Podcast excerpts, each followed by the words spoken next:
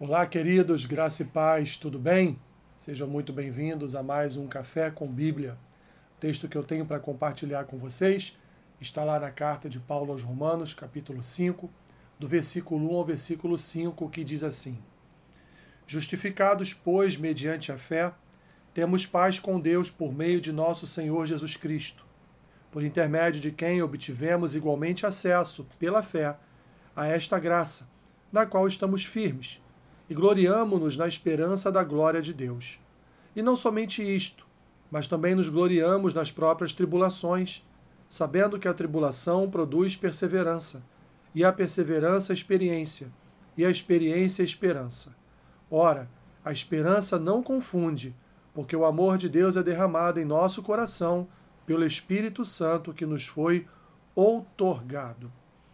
Palavra de Paulo, meus irmãos, a respeito da justificação mediante a fé e também de nossa paz com Deus. Paulo nos explica aqui que fomos justificados pela fé em Cristo, fomos, fomos e somos alicerçados nesta justificação mediante, mediante a fé.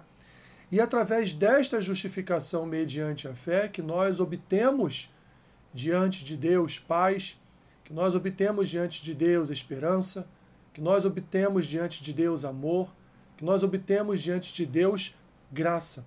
Por isso, meus irmãos, nós seguimos firmes na gloriosa expectativa pela volta do nosso Senhor e Salvador Jesus Cristo. Mas não só isso. Paulo também nos apresenta um outro quadro, o quadro em que, justificados mediante a fé, tendo paz com Deus, cheios da graça de Deus, nós também somos é, fortalecidos no momento em que atravessamos determinadas tribulações. E Paulo, então, ele monta aqui toda uma equação a respeito de tribulação, a respeito de sofrimento, e ele diz assim: Nós nos gloriamos nas nossas próprias tribulações, porque a tribulação produz esperança, perseverança, a perseverança, experiência, a experiência, esperança, e a esperança não confunde, porque na esperança, o amor de Deus, então, ele é derramado em nosso coração pelo Espírito Santo que nos foi outorgado. Paulo, portanto, meus irmãos, monta aqui uma operação de resistência à tribulação. Uma operação, uma equação cujo resultado é nós passamos pelas tribulações, passamos pelos sofrimentos, passamos pelas circunstâncias contrárias desta vida, confiando com o nosso coração cheio de esperança de que o nosso Redentor está nos guardando, nos protegendo, nos guiando, mesmo quando nos encontramos em meio a tempestades. Assim, meus irmãos, confie plenamente na graça do Senhor. Confie plenamente que, ao sermos justificados mediante a fé, encontramos paz com Deus e forças necessárias para que venhamos a atravessar por, pelos momentos de tribulação que nos cercam nesta vida. Se você se encontra neste momento, confie, confie, persevere.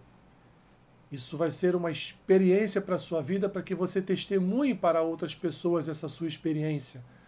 Isso também vai renovar no seu coração a esperança, a fé, o amor, e assim já já, porque não há tempestade que dure para sempre, não há tribulação que dure para sempre. Já já você poderá testemunhar os feitos de Deus na tua vida, você poderá testemunhar o que o Senhor, a reversão que o Senhor realizou nesta sobre esta tribulação. Confie no Senhor, guarde o teu coração das más notícias, guarde o teu coração do poder das tribulações, guarde o teu coração para o poder do Senhor para o poder, o poder desta justificação que nos alcançou mediante a fé na obra do nosso Senhor e Redentor Jesus Cristo. Obrigado, Senhor.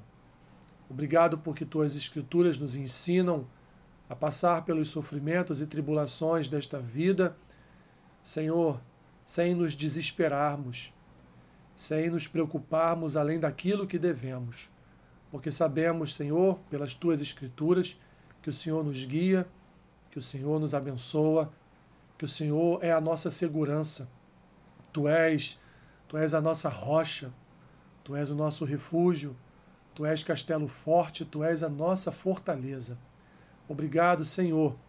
Obrigado, porque Paulo diz aqui: devemos nos gloriarmos em nossas tribulações. Obrigado pelas tribulações, porque elas produzem em nós perseverança, esperança, fé, amor. Ela, elas produzem em nós, Senhor, produzem em nós uma fortaleza a qual nós não possuímos. Obrigado, porque em todos os momentos de dor, em todos os momentos de tribulação, o Senhor tem nos guiado e nos protegido. Abençoe o dia do meu irmão e da minha irmã. Seja com eles, guiando seus passos nesse dia que se inicia. Em nome de Jesus. Amém. Que Deus te abençoe rica e abundantemente. Amém.